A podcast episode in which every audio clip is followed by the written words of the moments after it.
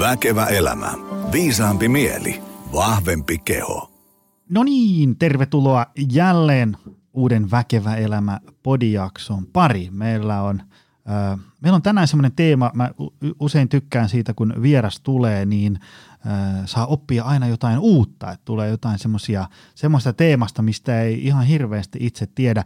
Tänään meillä on semmoinen te- teema, mistä itse en tiedä oikein niin kuin yhtään mitään, joten tänään, tänään ää, meikäläinen oppii vähintään yhtä paljon kuin sinäkin. Tätä teemaa on toivottu tosi paljon, mutta itse asiassa jos sulla on joku semmoinen teema, mikä on mielessä, tai sulla on joku vieras, joka sun mielestä sopisi tänne Väkevä elämä podiin hyvin, niin tota, pistä mulle jossain somekanavassa YVtä tai sitten mailia jonia optimalperformance.fi, koska Suomi on täynnä fiksuja, hienoja ihmisiä, joista mä en ole kuullutkaan, niin katsotaan sitten, jos saataisiin podiin vieraaksi.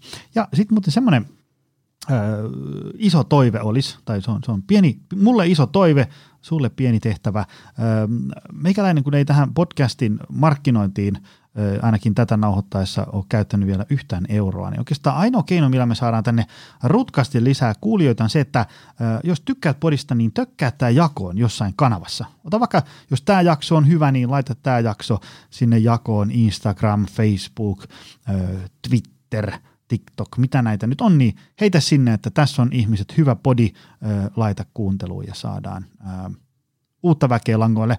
Mukavasti on saanut tuossa katella, että kyllä jokainen jakso niin kuin useamman tuhannen ihmistä kerää ää, kuunteluun, niin onhan tämä hieno. Tota, me puhutaan tänään tosiaan, ää, meidän kattoteema tulee olemaan vaihdevuodet ja, ja sitten ää, mitä sen alta sitten äh, paljastuukaan, niin en tiedä vielä oikein itsekään. Puhutaan vaikka niin kuin elintavoista, mitä tapahtuu kehossa, mitä tapahtuu mielessä, minkälaisia myyttejä aiheeseen liittyy ja, ja niin edespäin. En voi valitettavasti kauheasti kertoa, että mitä seuraava tunti jutellaan, kun en tästä teemasta niin kauheasti ymmärrä, mutta kohta, kohta ymmärrän aika paljon. Ää, tota, ennen kuin otetaan päivän vierastosta langoille, niin tota, muistutus, ää, meiltä tästä Helsingin Pasilasta löytyy Optimal Performance Center, tänne voi ää, ostaa jäsenyyden, me opcenter.fi, sivustolle. Sieltä voit ostaa ihan etänä kortin ja alkaa treenailemaan oma toimisti. Tai samasta osoitteesta voi myös sitten ilmoittautua pienryhmätreeneihin tai personal training yksilön valmennukseen. Laitetaan sitten äh, hommat käyntiin. Äh, tota, ja sitten jos tuntuu semmoinen, että teidän työyhteisöön, messuille, tykypäivään tai muuhun tapahtumaan sopisi hyvin semmoinen äh, asiasisältöinen, äh, fiksua kamaa, mutta kuitenkin semmoisella ihmisläheisellä ää, tolkun twistillä ää, höystettynä, niin pistä mulle viesti joniatoptimalperformance.fi. Voidaan tulla puhumaan ravinnosta, liikunnasta, palautumisesta. Ää, ehkä viime aikoina suosituin on ollut semmoinen niin kokonaisvaltaisen elämäntapa remontin tekeminen ja millä asioilla saa lisää virtaa arkeen. Joko sitten kaipaatte ihan semmoista ranskalaista viivaa, että tee näin, tai sitten enemmän semmoista ajatusten herättelyä, niin molemmat onnistuu joni at optimalperformance.fi sinne. Hei, Leena Väisälä, terve. Terve ja kiva olla täällä tänään. Hei, tota, äh, sua ehdotettiin vieraaksi. Tätä teemaa on ehdotettu tosi monta kertaa vaihdevuosia. Äh, ja, ja tota, äh, semmoinen hauska homma, äh, Väkevä elämä podcastilla. Mä just katsoin viime viikolla, niin olikohan 63 prosenttia kuulijoista on itse asiassa naisia. Hienoa ja, ja kyllä miestikin on ihan hyvä tietää tästä aiheesta Kyllä. tota, äh, äh, lähdetään hei nyt ensinnäkin siitä, äh, niin, niin kun tätä teemaa ehdotettiin, no sitten mä kysyin, että kun teema ei ole kauhean meikäläisen ydinosaamista, niin kuka olisi sitten äh, hyvä vieras puhumaan, ja sitten ehdotettiin sua, ja, ja tässä ollaan.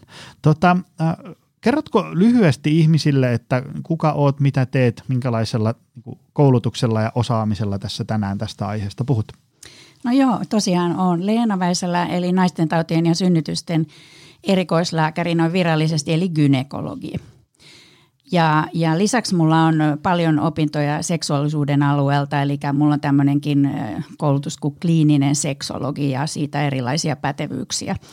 Ja tällä hetkellä tosiaan päätyöpaikkani on Aava Kamppi Helsingissä. Siellä toimin yksityislääkärinä. Lisäksi pienempi vastaanotto on tuolla Ympyrätalon Mehiläisessä – Ja sitten aika paljon pidän luentoja ammattilaisille ja jonkin verran yleisöluentoja. Ja, ja tota, sitten mulla on nyt, mä oon innostunut tästä some-lääkärinä olemisesta. Mulla on tällainen, tällainen kuin Gyne Leena palsta siellä. Mä laitan sen tonne äh, jakson tietoihin, niin ihmiset voi käydä sieltä klikkaamassa ja ottaa sivut seurantaa. Äh, tota, äh, Tämmöinen lyhyt knoppi. Sä käyt täällä meillä salilla valmennuksessa ja, ja tota, sä käyt voi, Markuksen voimanosto pienryhmän treeneissä. Mitä jos oot tykännyt niistä? Siis voimanosto siis tehdään penkkiä, maastavetoa ja kyykkyä. No joo, Mähän olen käynyt kuntosalilla 10-15 vuotta ja aina tykännyt liikunnasta, kaiken näköistä lajia on harrastanut, mutta pikkuhiljaa tämä voimailu on tullut niin kuin enemmän, enemmän mun lajiksi. Ja se on sillä hirveän hauska laji, koska vielä niin kuin 50 plus ikäisenä niin voi parantaa tuloksia, ellei ole sit ollut huippu joskus ä, nuorena, mutta jos ei hirveästi ole silloin tehnyt näitä ä, lajeja, niin, niin mun mielestä se on tosi makeata, että voi kehittyä. Ja sitten siitä tulee aina semmoinen hirmu voimakas olo ja, ja sitten sit mun mielestä se hoitaa vielä, tietenkin kroppaa hoitaa tosi hyvin, ylläpitää lihaksistoa, mutta kyllä mulla tärkeintä on se korvien väli, että se hoitaa mun korvien väliä, että aina on hyvä fiilis, kun on käynyt salilla. Mahtavaa. Mä itse asiassa laitan tonne Markusten voimanosto pienryhmien linkin tonne jakson tietoihin, niin voit käydä sieltä tsekkaamassa lisää. Mutta hei, sitten päivän teema.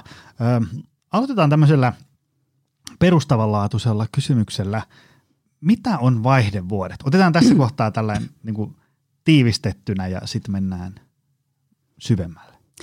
Joo, eli vaihdevuosiksi kutsutaan sitä ajanjaksoa, kun munasarjatoiminta naisilla loppuu ja kun siihen liittyy oireita. Ja sitten yllättäen niin kuin kyse ei olekaan ihan pikkujutusta, vaan että, että yli 80 prosentille tulee oireita – ja tämä oireinen jakso keskimäärinkin kestää sen 7-10 vuotta. Niin, se, se kuulostaa aika silleen, äh, ehkä sen takia, niin jos niin kuin ainoa asia, mitä tulee vaihdevuosista itselle mieleen, on se, että se ei ehkä ole niin kauhean kiva, vai? Niin, se on, se on ihan, ihan totta, mutta, mutta sitten onneksi meillä, jos on sellaisia elämää häiritseviä oireita ja niitä on sanotaan, että ainakin 20-30 prosentilla, ehkä jopa puolella mm. naisista, niin kuitenkin tehokasta hyvää hoitoa on olemassa. Ja, ja toki niin kuin jonkin verran voi elämäntavoillakin vaikuttaa näihin oireisiin. Öm, milloin ne alkaa? Mä muistan nyt lukeneeni mm. tässä viime aikoina äh, jotain otsikoita, että ne voi alkaa kuin aika paljon nuorempana kuin ehkä yleisesti ollaan ajateltu? No joo, tämähän se onkin, että, että monesti ajatellaan, että ne on 5 60 tai niin kuin, että van, vanhojen naisten vaivoja, mutta ne ei tule itse asiassa keski mm.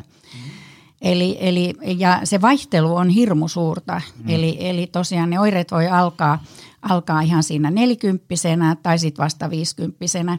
Et, et, et, et, tota, se lopullinen piste tavallaan siihen, että ne munasarjatoiminta on loppunut, niin sehän on menopaussi, eli se on ne elämän viimeiset kuukautiset. Mm. Ja, ja tota, Mutta ne oireet usein alkaa useampaa vuotta ennen, kahta viiva viittä vuotta, joillakin jopa, jopa kymmenen vuotta ennen tätä loppumista. Se keskimäärinen niin kuin kuukautisten loppuminen, eli menopaussi, se on niin kuin 51-vuotiaana, mm. mutta se vaihteluväli on ihan 40 tuonne ku, lähelle 60. Alright, se, se on tosi vaihteleva. It, it, itelle tulee aika yllätyksenä, että se olisi niin kuin jo neljäkymppisenä, mutta näin kuitenkin sitten ilmeisesti on. No joo, tosiaan 40-45-vuotiailla niin noin 10 prosentilla loppuu mm. silloin, silloin munasarjatoiminta. Ja se katsotaan vielä ihan normaaliksi. Sitä kutsutaan niin kuin varhaiset vaihdevuodet, mm. mutta, mutta sitä pidetään ihan normaalina. Ja silloin just on hyvin tärkeä olisi just, että se hormonihoito aloitettaisiin, että niin kuin nämä naiset olisi tavallaan samalla viivalla kuin ne sitten, joilla loppuu kuukautiset viisikymppisenä. Mm, mm, aivan. Äh, Onko olemassa jotain ö, esivaihdevuosia?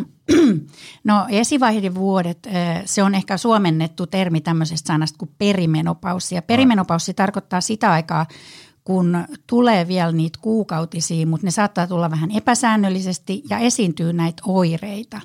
Eli, eli tota, ne on niitä aikoja, kun kuukautisi vielä tulee, mutta alkaa esiintyä jotakin tämmöisiä vaihdevuosityyppisiä oireita. Se on niin kuin esivaihdevuodet.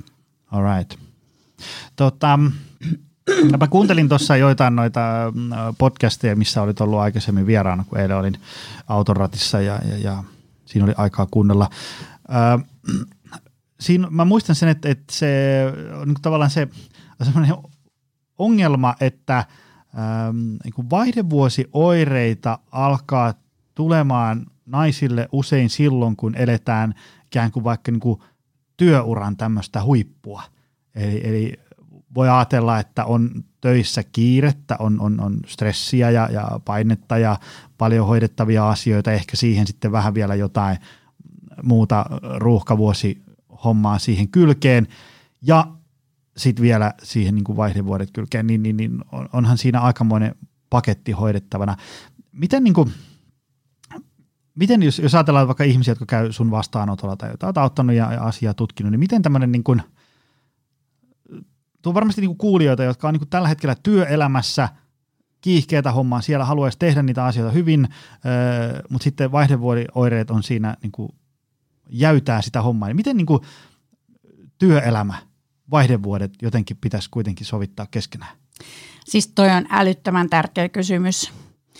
Et, et, et sen takia just itsekin yrittää sitä tietoa levittää kaikin keinoin, että et niin kun, tultaisiin tavallaan tarpeeksi ajoissa sit hakeen sitä, mm. sitä hoitoa että, että joskus ö, myöskin on vaikea niin tunnistaa näitä oireita. Kun me ajatellaan vaihdevuosioireita, niin ne klassinen oire, kaikki oireethan johtuu siis siitä, että munasarjatoiminta loppuu, mutta se ei lopu niin veitsellä leikaten, mm. Vaan se hiipuu niin kuin hiljaa ja siinä menee ne useimmat vuodet ja se on sitä esivaihdevuosiaikaa, kun se mm. hiipuu pikkuhiljaa ja, ja voi olla, että kuukautisekin rupeaa tulee sitten lopuksi niin kuin harvakselta ja mm. tälleen.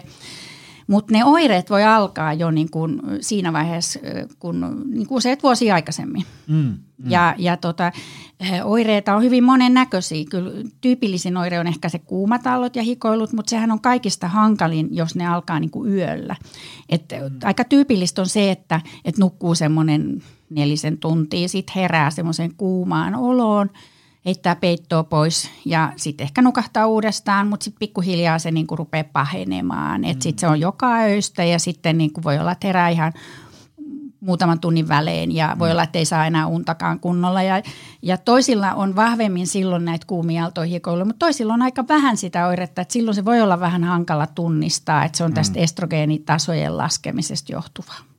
Onko se niin kuin, ähm, estrogeenit, onko se niin kuin estrogeenitasojen lasku, Kyllä. onko se niin kuin ainoa tämmöinen niin kuin merkittävä tämmöinen fysiologinen hormonitoiminnan muutos vai Joo. onko siellä, saadaanko me sulta joku tämmöinen lyhyt luento nyt tästä, niin kuin, mitä, mitä, siellä, mitä kehossa tapahtuu niin kuin, niin kuin fysiologisesti? Joo, Joo, nimenomaan. Siis estrogeenihan vaikuttaa naisella joka soluun itse asiassa ja se vaikuttaa niin kuin kaikkiin kudoksiin, ihan lähtien niin kuin kehon ihosta, mm. sitten lihaksisto, luusto, sidekudos, puhumattakaan sitten veren, verisuonet. Ja sit se, mutta se oire, mikä on tärkein, niin se tulee sieltä aivoista, lämmönsäätelykeskuksesta. Et yhtäkkiä niin kuin ilman, että tekee yhtään mitään, niin tulee semmoinen hirveä kuuma olo, sitten voi tulla yläkroppaan semmoinen kauhean hikipuuska. Ja siihen li, voi liittyä sitten semmoinen niin kuin tuskainen olo. Et jotkut kuvaa sen ihan niin kuin, että tuntuu siltä, että tuli paniikkihäiriö yhtäkkiä. Se voi tulla ihan niin kuin, kun yrittää mm. pitää jotain luontoa tai pre- presentaatiota, mm-hmm. niin sitten yhtäkkiä tulee joku tollainen, tollainen niin sitten on aika tuskainen olo ja se voi näkyä vähän silleen, että on, on punottaa vähän naama ja mm. yläkroppa ja sitten voi tulla hiki, hiki voi jollakin ihan valuakin, mutta siis nämä oireiden laatu on niin kuin vähäisistä niin kuin pahempiin. Ja, ja, ja niin kuin pahimmillaan se on silloin, että jos, jos yöllä rupeaa hirveästi herä, heräilemään, koska kaikki me tiedetään, että jos nukkuu huonosti, niin se, silloin on niin paljon mm. niitä, niitä, että mitä siitä seuraa. Ja, ja tota, se on nimenomaan siitä estrogeenin laskusta, mistä nämä tulee. Ja me ei oikein tiedetä edes, että, että miksi, miksi just, tai me ei todellakaan tiedetä, että miksi toisille tulee niin kuin enempi oireita ja toisella vähemmän. Se on jonkin verran perinnöllistä. Mm. Ja, ja okei, me tiedetään, että jos on ylipainoa, niin keskimäärin oireet on enemmän, mutta silti on ihan hirveästi normaalipainoisia liikkuvia ihmisiä, mm. joilla on tosi paljon oireet. Että et ei, ei, niillä elämäntavoilla ei pysty sitä eliminoimaan, mutta jos on lähtökohtaisesti niin kuin ylipainoa, niin kyllähän se niin kuin lisää sitä oiretta. Mm. Ähm, Tässä oli sitä, että, että ne on niin kuin varsin yksilöllisiä, eli Joo. se, se milloin Joo. ne alkaa, oireet kauan kestää. Näin. Siinä se ongelma just. Mi, millä tavalla niin kuin, millä tavalla ne on niin kuin yksilöllisiä? Voitko kertoa jotain niin kuin esimerkkejä, mitkä on vaikka niin kuin isoja ongelmia, pieniä ongelmia? Joo, joo. Eli, eli kyllä kun mä oon kysellyt tota, mun sekä tuolla somessa että toki potilaiden kanssa puhun päivittäin tästä asiasta, niin – niin kyllähän se kaikista eniten elämää häiritsevä oire yleensä on just se unioire. Että jos mm. rupeaa nukkuu huonosti ja sitten voi olla just sitä, että et ei oikeastaan pysty nukkumaan kuin sen neljä, viisi tuntia yössä. Ja jokainen tietää, että kun sitä on mennyt muutama viikko, niin ei paljon huvita mikään mukaan elämässä. Niin kuin, että... Kaksivuotiaan pojan isänä voin vahvistaa. niin. Niin, ja sitten vielä jos taustalla mm. on tämmöistäkin, mm, että voi mm. olla ihan pieni lapsikin siellä mm. kotona sen lisäksi ja sitten työstressit ja muut, että et nehän niinku pahentaa tietenkin, se mm. työstressi vielä pahentaa tätä tilannetta, että sitten monet ehkä nukkuu vähän paremmin niinku loma-aikana. Mutta tota, et se on se pahin, tosiaan se, se yleensä se uniongelma. No sitten tietenkin, jos on työ, työssä, missä niin kuin tekee asiakaspalvelutyötä, niin se onhan se sitä aika kiusallista, jos kun se hiko, hiko, hikipuuska, semmoinen kuuma olo, kuuma aalto, hikipuuska, niin se voi olla niin kuin tosi semmoinen niin kuin, huomiota vaativa, että yhtäkkiä on niin kuin tämmöinen olo ja, mm. ja, ja sitten on niin kuin tosi vaikea keskittyä vaikka pitää jotain esitystä tai yleensä mm. Mitä tahansa tekee. Että se voi olla niin kuin vähän tuskanen, tuskanen olo sekin, mutta kyllä suurimmat ongelmat on useimmiten niin kuin noi uniasiat. No sitten jotkut tietenkin just niin kuin ennen sitä, kun ne kuukausit kokonaan loppuu, niin sitten siellä ne estrogeenitasot elimistössä, ne vaihtelee ihan älyttömästi. Ja se on se ongelma, koska sitten kun ne drop nappaa, niin sitten tulee sellainen tuskallinen olo ja se voi vaikuttaa, niin kuin, silloin aika paljon näitä mielialaongelmia. Mm. Mielialat on vähän sitä sun tätä ja ja tota, ihmiset kertoo, että ne on hirveän kiukkuisia, ne on yhtäkkiä muuttunut, että niiden, esimerkiksi niiden puoliso on ollut ihan mukava, mutta yhtäkkiä ne ei pysty näkemään siitä mitään hyvää ja ne on ihan kypsiä niin kuin kaikkeen. Ja sehän sitten tietenkin niin kuin resonoi siinä lähipiirissä, mm. ketä siellä kotona on, ketä työpaikalla ja tälle. Ja, ja, ja se tuntuu, niin kuin, että on semmoista tuskallisuutta, ahdistusta, tämän tyyppistä. Että sitä esiintyy usein just siinä niin kuin esivaihdevuosivaiheessa. Ja sitten se voi olla, että se hikoilupuoli on sitten vähän niin kuin pienemmässä roolissa. Mm. Että tämmöisiä oireita niin kuin lähinnä. Toki moni puhuu sitten vähän tämmöisestä aivosumusta myöskin, että se aivosumuhan mm. tulee sekä siitä estrogenitason mataluudesta, että myös siitä huonosta unesta, että molemmista se voi tulla. Että et, niin kuin muistaminen on tosi vaikeaa, että sen, tai keskittyminen, että mm. se, on, se on yksi semmoinen – tyypillinen. No sitten aika varhaisessa vaiheessa voi tulla myös tämmöisiä sitten ihan tämmöistä paikallista, että niin kuin esimerkiksi limakalvo, emättimen limakalvon kuivuutta tai sitten mm. jotain tämmöisiä virtsaamisjuttuja, että täytyy koko ajan hypätä vessassa, jotka mm. sitten voi haitata lisää sitä unta.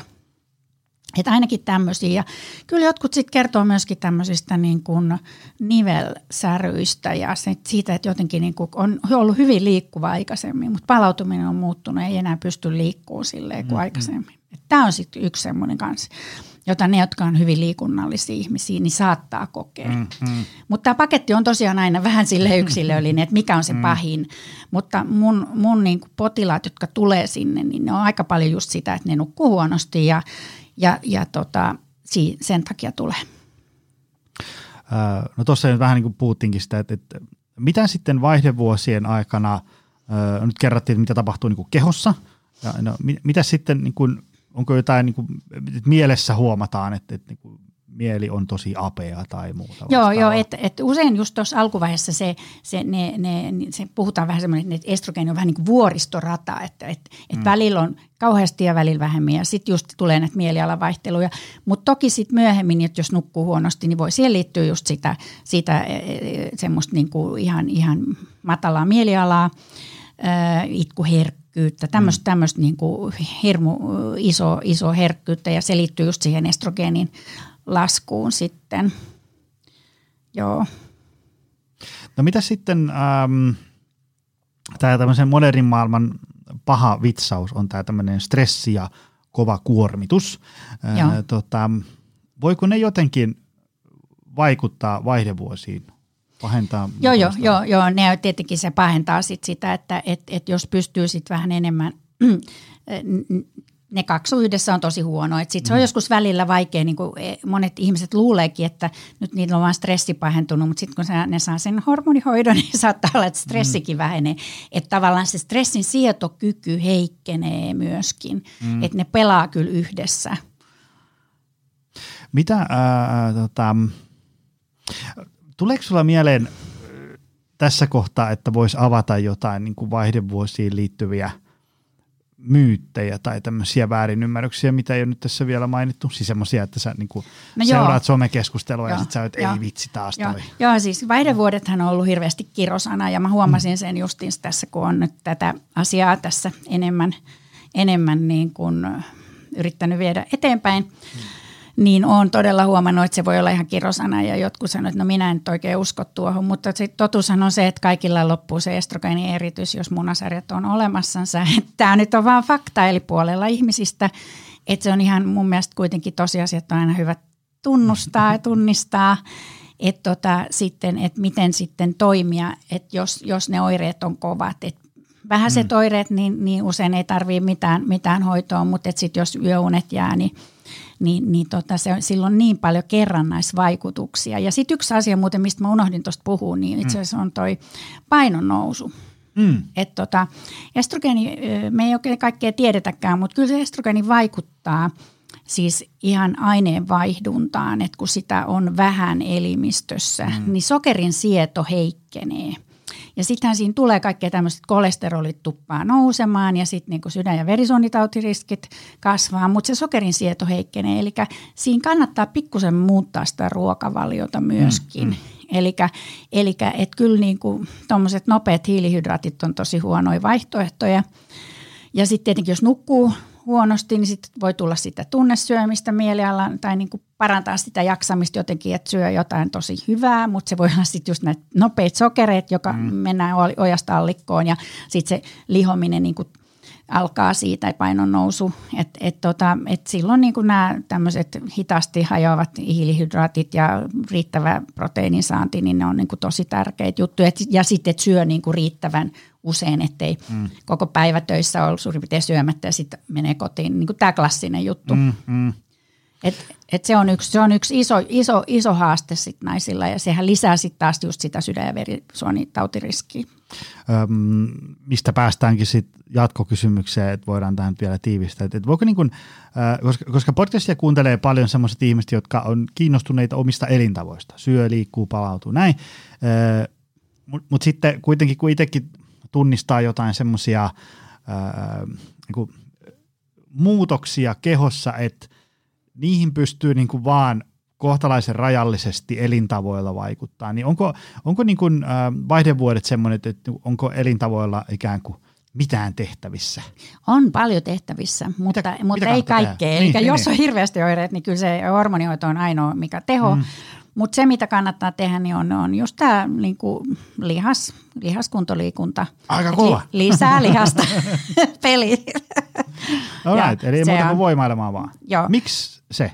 Joo, no sehän on sillä tavalla, että estrogeeni vaikuttaa, niin kuin sanoin, että, että kaikkialla siellä kehossa. Mm. Ja, ja nimenomaan naisilla estrogeeni on tärkeä ylläpitäjä lihaksille. Mm. Eli kun estrogeenitasot laskee, niin se lihasten niin kuin ohjelmoitusolukuolema, eli se apoptoosi, niin se niin kuin lisääntyy, että ne rupeaa surkastuun. Mm. Ja sitä vastaan hän voi taistella hyvin niin kuin nostamalla, nostamalla puntteja.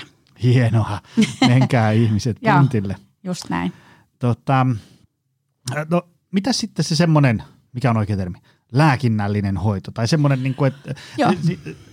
Joo. minkälaisia ensinnäkin sellaisia, onko ihmisillä jotain niin ennakkoluuloja, koska usein ää, mä tiedän paljon semmoisia ihmisiä, jotka ää, niin jotenkin ajattelee, että no sit mä, täytyykö mun niin kuin, turvautua lääkkeisiin, että kyllä mä oon niin kuin, mm. sisukas, että kyllä mä niin kuin tämän elintavoilla korjaan, että mä en niin kuin jotenkin, tuntuu, että niin kuin on, on ihmisiä, jotka on niin kuin silleen, että siitä on vähän niin kuin luovutetaan ja tartutaan lääkkeisiin tai korvaushoitoihin tai tämmöisiin. Mm. Mitä, sä oot mieltä tämmöisestä ajattelutavasta? No tuollainen ajattelutapa pitää heittää ihan romukoppaan. Mm-hmm. Et mun mielestä niin estrogeeni on sellainen älyttömän hyvä tukihoito. Mm. Et sillä, monet mun potilaat itse asiassa kertoo, että kun on aloittanut hoidon, niin, niin ne on pystynyt myös muokkaamaan niitä elintapojaan. Eli mm. justiinsa kun alkaa nukkua hyvin, niin pystyy kiinnittämään huomioon mitä syö, ö, jaksaa liikkuu. Eli, eli tämä on niinku se mun mielestä se goali. Elikkä,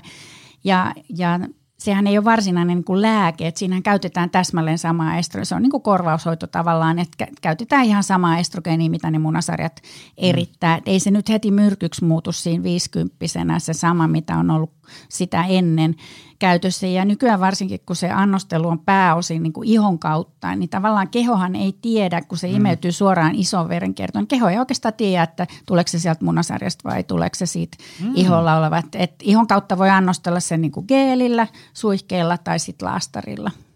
Niin, että sitten ei kannata ajatella, että se on joku sellainen niin kuin luovuttajan merkki.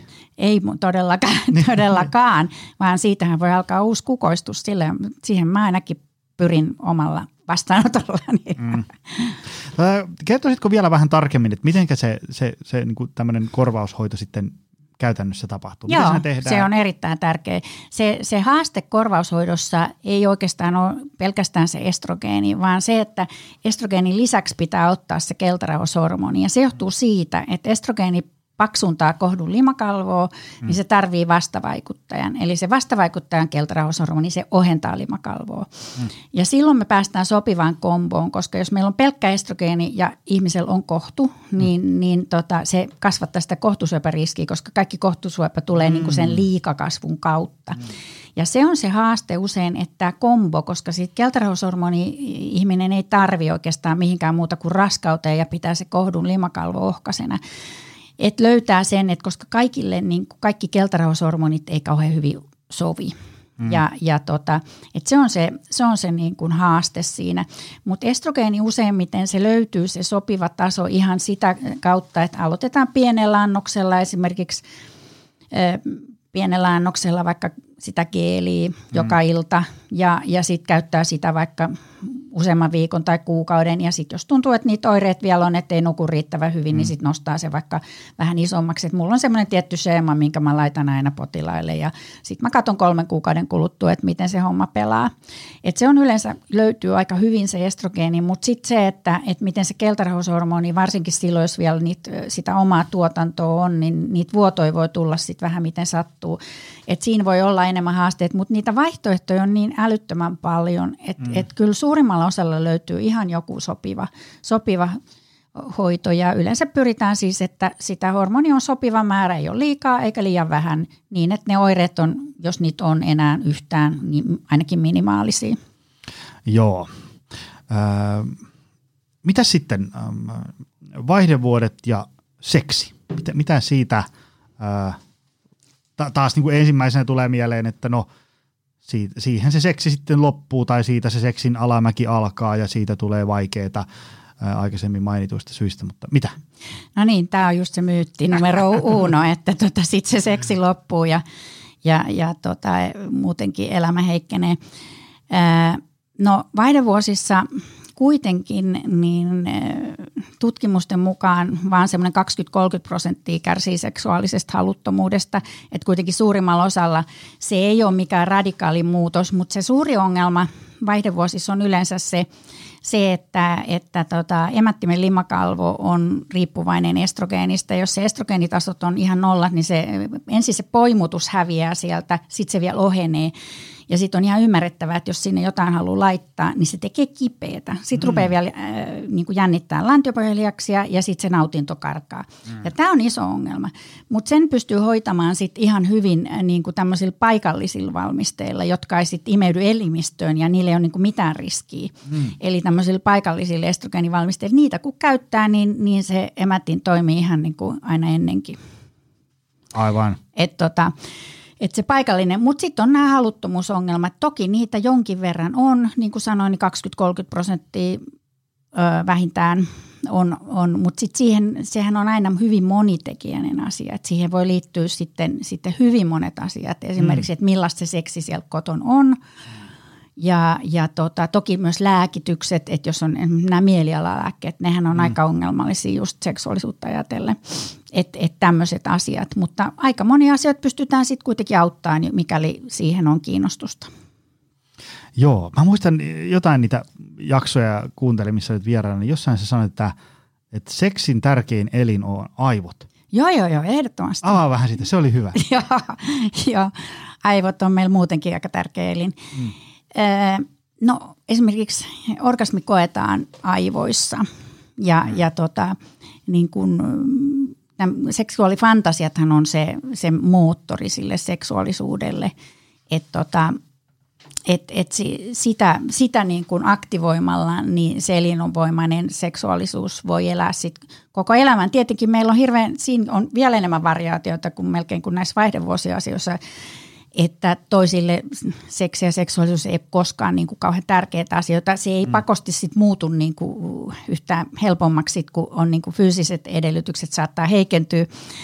tota, Mutta sitten taas sellaiset henkilöt, joille se on aina tärkeää, niin, niin ne yleensä sit löytää ne keinot, keinot sitten, sitten ylläpitää sitä myöhemmässäkin elämässä. Ähm, no tässä kun sä oot kuvannut vaihdevuosista syntyviä oireita, niin sitten no ehkä, ehkä kuumat aallot on semmoinen, minkä voisi niinku tunnistaa, että okei, tämä on nyt niinku selkeästi, mutta sitten moni muu asia, niin painon nousu, väsymys, uniongelmat, tämmöiset, ne voi johtua niinku miljoonasta muustakin asiasta. Niin onko, miten kun tuolla ehkä joku langan päässä joku kuuntelee, että no, voisikohan tämä olla nyt vaihdevuosiongelmia vai eikö? Onko siihen mitään sellaista niin kuin kultaista checklistiä, millä voisi niin todeta, että no nyt tämä on vaihdevuodet eikä mikään muu? No joo, ää, ei siinä ihan semmoista ole, mutta et jos, jos tota, kyseessä on henkilö, jolla on munasarjat ja, ja, ja hän on niin kuin 40 plus ja varsinkin 45 plus, mm. ja tämän tyyppisiä oireita on, ja esimerkiksi kun herää, niin on vähän sellainen kuuman nihkeä olo, niin kyllä se voisi tulla mieleen. Ja varsinkin sit, jos, on kuuka, jos, jos tota kuukautiset alkaa harventua, niin sehän on merkki siitä, että lähestytään sitä, hmm. sitä niiden loppumista – niin jos on tämmöinen tilanne, niin kyllähän se, ja sitten ainahan voi hakeutua käymään gynekologille ja juttelemaan sit niistä mm. asioista. Gynekologi on kuitenkin se asian paras asiantuntija, että tota, sieltä saa yleensä neuvoa. Ja sitten onhan mullakin joskus sellainen tilanne, että, tai useinkin, että ei ole ihan sata varma, että mistä tilanne johtuu. Niin sitten me tehdään semmoinen kolmen kuukauden hormonihoitokokeilu ja mm. katsotaan kolmen kuukauden kuluttua, lopetetaan hoito, jos ei sitten ole mitään hyötyä ja jatketaan, jos elämä on muuttunut mm. paljon paremmaksi, mm. niin kuin monesti käykin. Ja toki me otetaan hirveästi huomioon muita, muitakin sairauksia on, niin kuin tuossa just keski-ikäisillä naisilla, niin, niin, niin esimerkiksi kilpirauhasen vajaatoiminta on tosi yleistä, että kilpirauhasarvot yleensä me tsekataan ja sitten näitä unitutkimuksia harkinnanvaraisesti myöskin monesti. Öö, mistä muuten ihmiset saa, tai sanot, kyllä näin, mistä ihmisten kannattaisi sun mielestä hakea ö, apua vaihdevuosiin? Tai etsiä tietoa. No joo, kyllähän tota, esimerkiksi terveyskirjastossa on aika hyvin tietoa, semmoista ihan, ihan hyvää tietoa siitä vaihdevuosista. Ja, ja tota, nykyään tietenkin on, on jonkin verran sitten somessa meitä gynekologeja esimerkiksi ja, ja tota, itse olen kirjoittanut tuon Virtaa vaihdevuosiin kirjan vuonna 2020 tuon toimittaja Peltosen kanssa, että et tota, kyllä sitä, niitä kirjoikin löytyy. Ja aika monessa naisten lehdessä on nykyään kyllä juttu vaihdevuosista, että, ja ihan, ihan tota, varmasti netistä löytyy hyviä, hyviä sivuja. Joo. Ähm, mitä sitten, mikä olisi sun tämmöinen jotkut, en tiedä, rohkaisevat sanat, myytin murtaminen ynnä muuta sellaista niin kuin vaihdevuosiin ja, ja niin kuin elämänlaatuun. Ka- kaikki se, mitä sä tuossa kuvasit, niin, niin voisi kuvitella, että tuolla joku 39-vuotias nainen saattaa olla vähän silleen niin kuin kauhun sekaisin tuntein ajatella, että kun tuossa vaihdevuodet kohta tulee, niin sittenkö elämä, kaikki kiva ja hauska on sitten siinä. Loppuuko naisten hyvä elämä vaihdevuosiin? No ei tosiaankaan. Se on ihan, toi on ihan turha, turha pelko. Suurimmalla osalla tosiaan niin, niin, niin tota, voidaan ajatella, mä joskus ajattelen sitä sillä tavalla, kun kiinalaiset sanoo, että, että et sitten niin kuin vaihdevuosien aikana ja jälkeen, niin se on niin kuin naisen uusi kevät, että mun mielestä se on aika kiva ajatus. Että jos näitä oireita on kovasti, niin siihen on olemassa erittäin hyviä hoitoja, jolloin oireet pysyy niin kuin kokonaan poista. Ja, ja sitten siihen tietenkin, kun lisää vielä, vielä vähän, vähän miettii, mitä suuhunsa pistää ja mm. käy vähän salitreeneissä, niin sehän voi olla niin kuin elämän parasta aikaa, koska mm. sitten just toisaalta niin kuin ehkä jos on, jos on lapsia, niin saattaa olla, että ne on, ne on sitten kasva, kasvanut ja on enemmän aikaa oikeastaan itselleen ja, ja, ja tehdä niitä asioita, mitä, mitä sitten itse haluaa. Kyllä. Öö, voiko Ähm, mä tuossa kyselin ennen kuin tai lähetin sulle kysymyslistaa tulee, niin kyselin tuosta tota, ihmisiltä, joilla on niin enemmän ymmärrystä näistä, niin, niin tota, yksi tämmöinen kysymys oli, että voiko niin kuin nainen niin kuin jotenkin niin kuin valmistautua vaihdevuosiin? Eli niin joku voi, joku voi valmistautua siihen, että jää kohta eläkkeelle ja pitää itsensä hyvässä kunnossa, jotta eläkkeellä sitten jaksaa tehdä asioita. Onko, onko jotain niin kuin muuta kuin käy puntilla? No siis hyvä kunto on tietenkin mm-hmm. tärkeä ja sitten tosiaan tämä terveellinen ruokavalio, että koska tuohonhan liittyy just se, että, että esimerkiksi sydäntautiriskit kasvaa, niin mm. sitten on hyvä, että on niin kuin se ruokavalio jo kohtalaisessa kunnossa – että ettei ne kolesterolit lähde hirveästi nousuun ja paino lähde nousuun. Että ihan, ihan tämmöinen perus normaali, normaalit niin kuin liikuntaohjeet ja, ja, ja ruokailu. Ja tietenkin hieno asia, jos, jos niin kuin, ää, paino ei ole, paino pysyy niin kuin normaalina, niin se on jo voitto kotiin. Silloin jaksaa liikkuukin paremmin. Mm, joo, joo. Onhan se tota, jälleen kerran löytyy – hyviä syitä laittaa elintavat kuntoon. Sitä mä oon mm. usein sanonut, että se, että alkaa syömään, liikkuu ja, ja palautuu fiksusti, niin, niin, niin se, se usein niin kuin hyötyjä tulee ovista ja ikkunoista. Niin, kyllä, kyllä. Siinä on niin monia asioita. Tota, äh, mitä sitten, äh, kun on äh, joku, jolla alkaa vaihdevuosi oireet tulemaan päälle ja sitten siellä samassa taloudessa asuu joku toinen ihminen, niin mikä olisi sun viesti heille – että mitä niin kuin siellä sitten kotona kumppanin tulisi ehkä ymmärtää, ottaa huomioon, näin. Ihan loistava kysymys, kiitos tästä. Joo, että ainakaan ei saisi ruveta naureskelemaan ja naljailemaan, mm. vaan, vaan ottaa se puheeksi niin kuin ihan niin kuin asialinjalla mm. todellakin, että, että, että, että saattaa tosiaan, vaikka siitä just, että, että saattaa olla, että tuon tyyppiselle oireille voisi löytyä niin kuin hoitoa esimerkiksi. Mutta se on tietenkin herkkä aihe, että tota, siinä saa pitää kielen keskellä suuta, en mä mm. sitä kiellä. Mutta ainakin se naureskelu, se on, ja se on vallan yleistä, koska sitten voi olla just, että ei oikein tiedä, mitä sanoo myöskin. Mitä tota, ää, se uni, mä palaan siihen uneen vielä, koska se, niin kuin se uni on jotenkin niin semmoinen fundamentaalinen, kun se, se menee solmuun, niin vitsi, että monesta muusta asiasta tulee sen jälkeen vaikeampaa.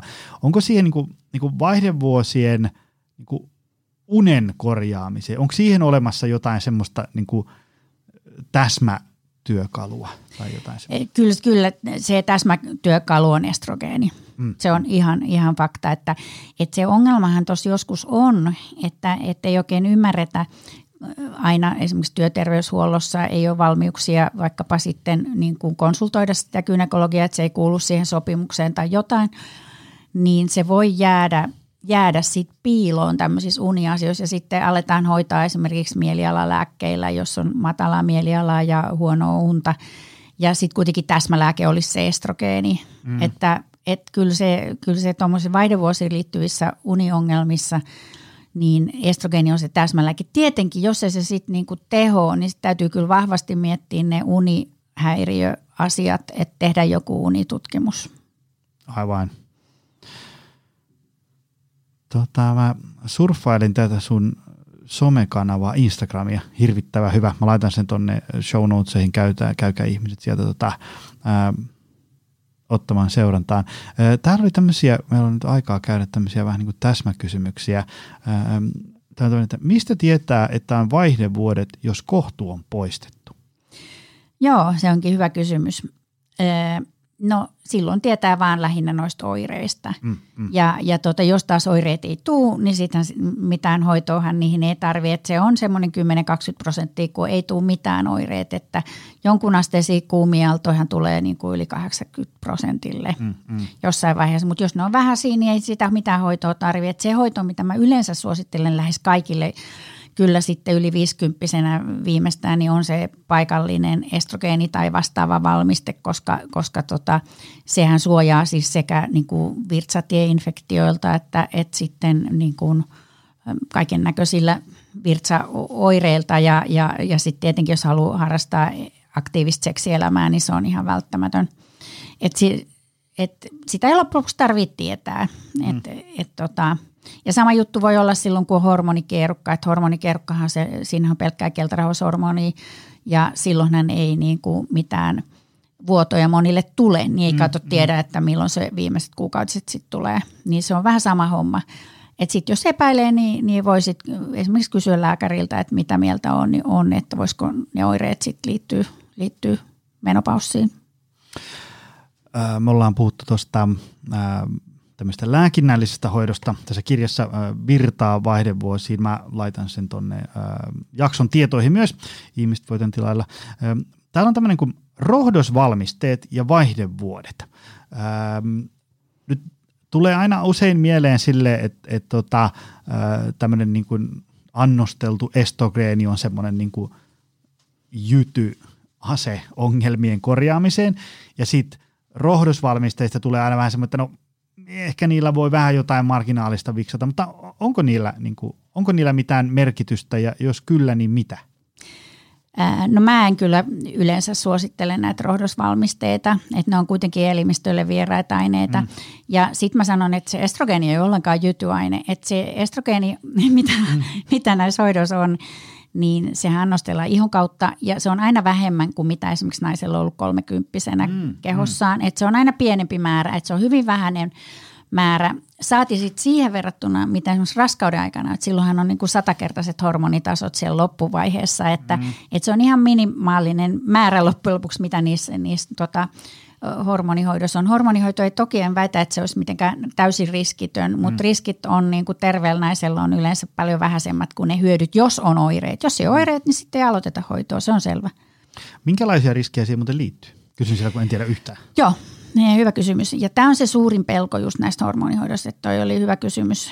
Uh, Eli jos käytetään tablettiestrogeenia, niin siihen liittyy pieni laskimoveritulppariski, mutta nykyään on siirrytty paljon ihon kautta annosteltavia ja näyttäisi, että niihin ei liity mitään tällaista. Mm. Mutta että jos käyttää niin kuin yli kolme tai yli viisi vuotta estrogeenihoitoa, niin pieni rintasyöpäriskin nousu. Että se on sama taso kuin esimerkiksi niin kuin selkeä ylipaino tai se, että käyttää kaksi annosta alkoholia per vuorokaus. Mm, mm. Eli ei kovin iso. Et rintasyöpähän on monitekijäinen sairaus ja, ja tota, tämä lisäriski on varsin pieni. Ja sitten on huomattava myöskin, että, että, että tota, estrogeeni ei aiheuta rintasyöpää, vaan että se saattaa tuoda sen piilevän esille vähän nopeammin. Ja mm. Esimerkiksi rintasyöpäkuolleisuus on ihan samanlainen, käyttikö hormoni tai ei. Ja sitten kuitenkin nämä terveyshyödyt sillä hormonihoidolla, just nämä unihyödyt ja sitten tota, se myöskin on huomattu, että, että sydänkuolleisuus on vähäisempi niillä, jotka, jotka käyttää hormonihoitoa. Että siinä on niin monta ja ei tule, se estää osteoporosia, lihaskatoa ja tämmöistä. Että tota, sillä on niin paljon terveyshyötyjä, että, että kokonaistilanne yleensä, jos on oireet, niin on huomattavasti edullisempi, jos sitä käyttöä niin aloittaa mä tuossa tota, usein kun tulee vieras, niin mä laitan sen teeman, mistä puhutaan, niin Googleen ja vaan sillä, koska sillä saa usein semmoisia teemoja esiin, mistä tavan kansat puhuu, kun mm-hmm. tulee titkö, joku iltasanomat, nämä kymmenen asiaa. Joo, just näin. niin tota, ää, tuleeko vielä jotain sulle semmoisia mieleen, että, että, sä, niinku, että sä, sä haluaisit niinku oikasta, että ihmiset, tämä ei ole kyllä ihan näin? No joo, tämä hormonihoitopelko on hirveän iso asia, mutta sitä mä tuossa jo yritin mm. lievittää. Öö, ja sitten nämä luuloetseksi ja, ja, ja muu elämä loppuu. Siihen vaihdevuosiin se ei yhtään pidä paikkaansa, mm. että elämä voi päinvastoin lähteä uuteen nousuun, nousuun, niin mä ainakin sen ajattelen, että nykyään me eletään kuitenkin keskimäärin yli 80 niin, mm, niin tota, mm. tässä vasta alkaa se aika, että, treenataan niin kuin vanhuutta kohti. Aivan, Joo. aivan. Yksi sellainen asia, mitä äh, näki Googlen tuovan vastaan, on, on tämmöinen väittämä, että, että kun estrogeenin tuotanto hiipuu vaihdevuosissa, niin, niin äh, rasva alkaa kertyä nimenomaan miestyyppisesti keskivartalolla. Pitääkö tämmöinen paikkansa? No valitettavasti pitää. Hmm. Että tota, jonkin verran tätä, tämä on ihan, ihan totta.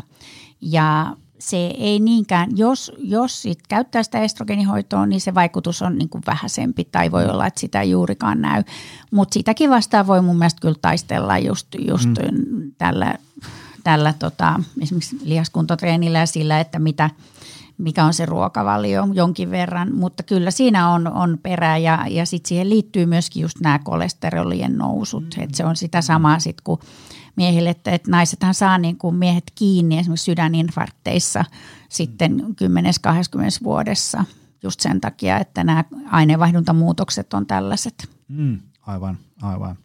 Ähm, mulla oli kerran semmoinen tuttu työterveyslääkäri, joka sanoi, että yksi asia, mikä yhdistää hänen melkein jokaista potilasta on se, että melkein jokainen tulee sinne liian myöhään. Tai siis silleen, niin kuin, hän, hän sanoo, että, että olisi pitänyt tulla aika paljon aikaisemmin. Tai niin kuin, niin kuin, hän hoitaa varsinkin miehiä, jostain syystä hänelle on päätynyt sinne paljon miehiä, niin tota, ää, sinne tullaan niin kuin, sitten kun pää on kainalossa suurin piirtein, nyt tarvitsisi vähän apua. Ää, ootko sä huomannut samaa, onko niin kuin, naisilla vaihdevuosi semmoinen, että niinku niiden oiden kanssa kärvistellään tosi pitkään ennen kuin hankitaan no, apua? Joo, hyvä kysymys. Osa naisista on tällaisia, mm-hmm. mutta ei suinkaan kaikki. Et mä luulen, että se on jotenkin niinku muuttumassa, että tästä aiheesta on nyt taas viime aikoina aika paljon puhuttu niinku julkisuudessa. Että osa tulee kyllä sit hyvinkin varhaisessa vaiheessa. Mm. Ja sitten mä oon myös kuullut, että – että joissakin piireissä, niin, niin ystäväpiireissä ihan puhutaan paljon mm. siitä vaihdevuosista, että sitten saattaa tulla just joku 50 nainen vaan ihan kontrolliin ja sanoo, että mulle kyllä on mitään oireet, mutta mut kun kaveripiirissä on niin mm. paljon juteltu, että miten tämä mun tilanne. Sitten mä selvittelen tilannetta ja sitten saattaa olla just, että ei mitään erityistä oiretta ja, ja laitan ehkä jonkun paikallishoitoreseptin, jos alkaa esiintyä jotain kuivu, kuivuuksia ja mm ja, tota, ja, ja tota, okei, sitten siitä kuivuusasiasta mulla tulee kyllä sellainen asia mieleen, että mikä unohtuu tuossa seksi, mm. seksiosuudessa puhua, niin tota, että toi, toi liukuvoide, mm. että se liukuvoiteen käyttö, niin se on kyllä niinku sellainen juttu, että se kannattaa huomata. Mun mielestä sitä kannattaa niinku käyttää, oli minkä ikäinen tahansa, mutta et viimeistään sitten, että jos on tällaista kuivuusoiretta. Ja mun mielestä se on semmoinen, minkä voi ihan hyvin niinku, jos, jos tota, naisen kumppanina on, on mies tai oli nyt nainen tai kuka vaan, niin se kumppanikin voi hommata semmoista. Ja, ja sitä, sitä sit käy, käyttää siis, sitä käytetään niin kuin molemmat, sitä voi, voi, voi käyttää ja yhdessä sen kanssa niin kuin pelata ja leikkiä. Et tota, et se, se on semmoinen tosi tärkeä juttu. Semmoinen täsmäkysymys jäi tuosta mieleen vielä äh, aikaisemmissa, kun oli näitä, että tehdään erilaisia testejä näin. Ähm, minkälaista diagnostiikkaa tai niin kuin mitä tutkimuksia siinä sitten tehdään, kun joku tulee, että hei mä epäilen nyt, että asiat on, että vaihdevuodet pukkaa tässä päälle, niin, niin mitä siellä niin kuin tutkitaan ihan tarkalleen ottaen ja miten Joo. ja niin edespäin? Joo, erittäin hyvä kysymys. Ö, eli tärkein tutkimus on se, että haastatellaan hyvin se, se mm. potilas. Eli selvitellään ne oireet, ö, kaikki lääkitykset, se kokonaistilanne – ja, ja tota, sitten sit niin kun siltä pohjalta, mikäli ikä on selvästi yli 40 tai ainakin jos yli 45, niin kyllä voidaan lähteä ihan hoitokokeiluun. Ja toki, mm. toki se, mihin paljon, mitä paljon määrään, niin on just ne kilpirauhasarvot, koska sekin on aika yleinen ongelma, lähinnä se niin kuin vajatoiminta, ja se hoituu sitten taas kilpirauhashormonilla. Et, et sitä ne pari labra- koetta siitä. Ja sitten tietenkin kysellen näitä uniasioita, että et onko tota, ja, ja mietin, että olisiko sitä, sit, sitä uniapnean mm. oireistoa, koska siihen liittyy myös yöhikoilu, että jos se on pelkästään sitä ja, ja, ja tota, mutta kyllä se ongelma näissä labrakokeissa on se, että estrogeenitasot vaihtelee ihan älyttömästi, että mm. niistä ei saa kyllä mitään selvi, niitä ei kannata mm. ottaa oikeastaan muuta kuin siinä tilanteessa, jos epäilee, että se estrogeenivalmiste ei niin kuin imeydy. Mm. Ja sitten ähm, sitten taas aivolisäkehormonitaso jonkin verran katsotaan, mutta siinä on se ongelma, että kun aivolisäkehormonitasothan nousee sitten, kun ne munasäret toimii enää yhtään. Mm. Mutta kun ne oireet alkaa jo paljon aikaisemmin, niin ne aivolisäkehormonitasot, niitä ne vaihtelee ja ne voi olla ihan normaalit ja ihmisellä on kauheat oireet, että et mä tiedän, että terveydenhuollosta tätä otetaan, mutta se on väärin toimittu, että kansainvälisesti eikä mikään suositus ei sitä suosittele, vaan silloin lähdetään kokeilemaan esimerkiksi kolmen kuukauden hoito. Se on ihan turvallinen, varsinkin jos käytetään sitä ihon kautta annosteluun, niin lähdetään sillä kokeilemaan ja sitten jos se auttaa, niin, me, niin mennään sillä. Eli, eli kyllähän tässä niin kuin se hyvä haastattelu, se on se tärkein. Ja jonkin verran sitten tietenkin tehdään esimerkiksi gynekologista tutkimusta. No se ei vielä kerro juuri paljon mitään muuta kuin, että näkee sitten limakalvot, että onko, siitähän näkee, että onko siellä estrogeeni vai eikö. Mm. Mutta useimmiten siinä vaiheessa, kun oireet alkaa tulla, niin sehän voi näyttää ihan tavalliselta se limakalvo. Eli Mm. Mutta, mutta se, että mitä me nähdään joskus, niin ultraäänellä voi nähdä just ne munasarjat, että onko siellä niitä munarakkuloita vai mm. ei. Jos ei siellä ole yhtään munarakkuloita, sitten mä ainakin tiedetään, että ei siellä kyllä pitäisi kauheasti toimintaa olla. Mutta sitten jos siellä nyt on muutama rakkula, niin kyllä me sitten niinku uskotaan sitä, sitä henkilöä, että jos hänellä on kauheasti oireita, mm. niin on todennäköistä, että se, se liittyy kuitenkin sitten estrogenitason laskuun. Että tämmöisiä tutkimuksia me tehdään, tehdään sitten. Onko vaihdevuosiin olemassa jotain semmoista niin kuin virallista sertifioitua testiä tai semmoista, kun on olemassa semmoiset, jotka niin kuin rastiruutuu vaikka masennukseen tai Joo. muuhun vastaavaan? Ei, ei ole, ei ole. Et kyllä se ihan per, perustuu tähän oirekyselyyn. Et mm. Toki on semmoisia niin oirekartotuksia, josta saa sit pisteitä. Et mä kyllä se, mutta ne on, ne on enemmän, niin kuin, ei ole sellaista, että se on enemmän tutkimuskäyttöön sitten. Et jonkin verran käytin on käyttänyt sellaisia joskus, mutta ne, ne ei ehkä käytännössä sitten kuitenkaan toimi. Että kyllä se, se kokonaisuus arvioidaan ja, ja tota, tietenkin jos henkilö on kovin nuori, niin sitten me ruvetaan mittailemaan kyllä niitä hormoneja sitten tarkemmin. Mutta tota, siinä normaali iässä, niin kun se ei kauheasti sit kerro mm-hmm. sitä, kun ne voi ollakin ihan normaalit. Ja sitten ne vaihtelee vielä niin paljon, että voi olla että pari viikon kuluttua sitten se olisikin jo koholla. Mm-hmm. Että, että se, se ei ole kovin, että tähän ei ole semmoista labradiagnostiikkaa mm-hmm. oikein, että siinä menee raha vaan hukkaan. Aivan. Miten tämmöinen vielä tämmöinen kulttuurinen kysymys liittyen vaihdevuosiin, koska se on nyt tässä kun on tämä 13 plus vuotta itse ammatikseen höyrynyt meneen tällä hyvinvointialalla, niin on huomannut, että – että niin kuin nykyään puhutaan tosi paljon laajemmin eri asioista. Ja esimerkiksi vaikka niin kuin, ei tarvitse mennä kuin sinne johonkin 13 vuoden taakse, kun ei esimerkiksi vaikka tässä hyvinvointialalla hirveän vähän puhuttiin niin kuin vaikka unesta – mikä, kun se oli kaikki oli vain sitä kyykkyä ja maitorahkaa silloin. Ja, ja, ja tota, nykyään niin kuin jokainen ymmärtää, että uni on niin kuin ihan keskiössä, että ei kauheasti tuloksia synny. Mutta miten, niin kuin, äh, onko vaihdevuosi, mulla ei ole me miesten keskuudessa ei kauheasti vaihdevuosista puhuta, niin äh, onko naisten keskuudessa tai ylipäätään niin kuin yhteiskunnassa tai näin jotenkin niin kuin keskustelu äh, äh, vaihdevuosista mennyt jotenkin niin kuin parempaan suuntaan? Puhutaanko sitä Joo, kyllä tai... mulla on sellainen olo, että mm. nykyiset niin kuin 50 tai vajaat 50 kenen nyt pitäisi just puhua, niin puhuu paljon enemmän kuin sitten niin kuin 60 on koskaan puhunut.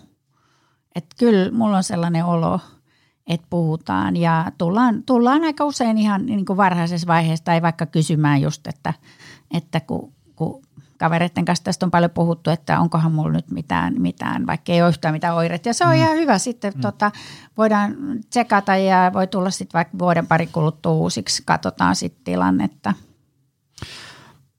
Hei, mun, tota, mun menu näyttää täällä tyhjä. Onko sulla jotain muuta vielä sanaisessa arkussa tyhjennettävää vaihdevuosista, mitä ihmisten olisi hyvä tietää? No ainakin siis mun perusmotto on just, että se ei ole mikään elämän loppu, että siitähän se uusi kukostus uuteen nousuun, että tota siitä se uusi kukoistuskausi voi hyvin al- alkaa, mutta että usein tarvitaan jotakin, jotakin pientä hoitoa sit siihen, mutta sitä ei kannata kammoksua, että, että tota, se nyt kuuluu lähinnä niin kuin elämään. Joo, se, se mitä mä itse, äh, kun moni, moni tota, kun tuntee ihmisiä, jotka haluaa laittaa elintavat kuntoon, niin, niin sitten jotenkin mä oon huomannut, että monella on semmoinen jotenkin tämmöisen niin kuin omavoimaisuuden tämmöinen harha, että kun mä vaan niin kuin riittävän paljon niin kuin optimoin mun treeniä ja ravintoja ja palautumista, niin mä pystyn ikään kuin, niin kuin luonnonmukaisesti korjaamaan näitä ongelmia. Mutta sitten esimerkiksi kun tietää jotain tuttuja niin kuin miehiä, jotka on saanut vaikka testosteronin korvaushoidon ja, ja sitten sanoo, että niin kuin jotenkin uusi elämä aukes ja, ja he on niin kuin miettii sitä, että, että miksi piti yrittää niin kuin väkisin vuosikausia, vaikka niin kuin, kyllä se nyt niin kuin aika nopeasti olisi ymmärtänyt, että jos sä niin kuin tavallaan optimoit kaikkea ja niin kuin vuosia menee ja niin kuin tilanne ei sitä oikein mihinkä, niin sitten he moni tällaisesta, en mä nyt sano, että ne on tämmöisiä niin kuin lääkevastaisia ihmisiä, mutta ehkä niillä on ollut joku semmoinen ajatus, että sitten täytyy niin kuin luovuttaa ja turvautua lääkkeisiin, kun sitten taas niin kuin, sitten on niin kuin jälkeenpäin tajunnut, että ei vitsi, että olipa vähän hölmö ajattelutapa. Että se, mitä niin kuin, ää, niin kuin vaihdevuosiin, kun kouluja käyneet ihmiset ää, siitä messua, niin tosi moni on sanonut, että, että, että se lääkehoito on niin kuin mikään sellainen, että nyt sä et niin kuin elintavoilla pystynyt, niin nyt sun täytyy niin kuin luovuttaa ja ottaa lääkkeitä. Tämmöinen on aika joo, iso. Joo, joo siis mä, tie, mä tiedän, että kyllä, kyllä toi, on, toi on iso ongelma nimenomaan täällä, tällä puolella, koska kaikilla se estrogenituotanto loppuu. Hmm. Että se on nyt on vaan fakta. Ja jos niitä oireita on paljon, niin, niin se hoito kannattaa ja hmm. sitten siinä on hirveästi terveyshoitoja. Toi on tosi yleistä, että – on kauheasti ennakkoluuloja asian kanssa, että osa, osa sitten kärvistelee pitkään ja, mm. ja toi on hirveän yleinen toteamus just, että, että ihan on saanut niinku uuden elämän. Mm. Että siis mulla, mulla on tosi paljon niitä potilaita, että ne on ihan onnessaan, että, että ne on ihan niin kuin, ihan niin kuin uusi elämä, että mm. sitten joku on kärvistelty sitä, sitä ja, ja silloinhan se hoito on justiinsa se hyödyllisin, että kun, kun se vaikuttaa noin paljon siihen mm. elämänlaatuun, että – koska sitten sen, ja sitten on semmoisia potilaita just, jotka sanoo, että kun ne on saanut sen hoidon, niin ne on pystynyt sitten niin kuin keskittymään muihin elämäntapoihin mm, mm. paremmin. Et esimerkiksi painohallinta ja, ja sitten se liikunnan lisääminen, niin, niin että se kokonaisuushan on vielä paljon enemmän sitten, kun vielä mietitään ne muut, ne elämäntavat kuntoon. Että se, se usein niin mahdollistaa sen terveen elämän. Mm, mm. Joo, joo, ja sitten sit on niin kuin löytynyt huomattavasti enemmän virtaa tehdä niitä asioita, Joo, just se. mitä on halunnut. Just se. Just niin kuin, sit Joo. saa laitettua niin kuin, niin kuin voimavaroja, jaksamista, Joo. pää toimii Joo. Ja, ja, ja, se arki ei Joo. ole semmoista kivireen vetämistä. Joo. Joo, näin, näin. Tämä, tämä on se, tämä on se, silloin se hoito menee mm. oikeaan osoitteeseen. Hei, tota, tämä oli hyvä, tiivis paketti aiheesta. Tota, mistä ihmiset löytää sut? Sulla, onko sulla vastaanottoa kotisivuja ja somekanavia? No joo, tällä hetkellä tosiaan vastaanotto tuolla Aavakampissa ja sitten pienempi mehiläinen ympyrätalous eli Helsingissä. Ja sitten mulla on toi Insta Gyne Leena ja, ja tota, mä just rakennan kotisivuja, mutta ne, ne on vielä käytettävissä toistaiseksi. Mä laitan noin tiedot tonne jakson tietoihin, niin sieltä voi ihmiset käydä klikkailemassa. Instagram-tili on mainio, ottakaa ihmiset ja seurantaa. Ja, ja tota, hei, kiitos tästä, tämä oli kiva. Hei, kiitos tästä, tämä oli kiva munkin mielestä. ja kiitos sulle, arvoisa kuulija, se on taas ensi viikolla lisää. Se on moi. Tutustu lisää aiheeseen optimalperformance.fi ja opcenteri.fi.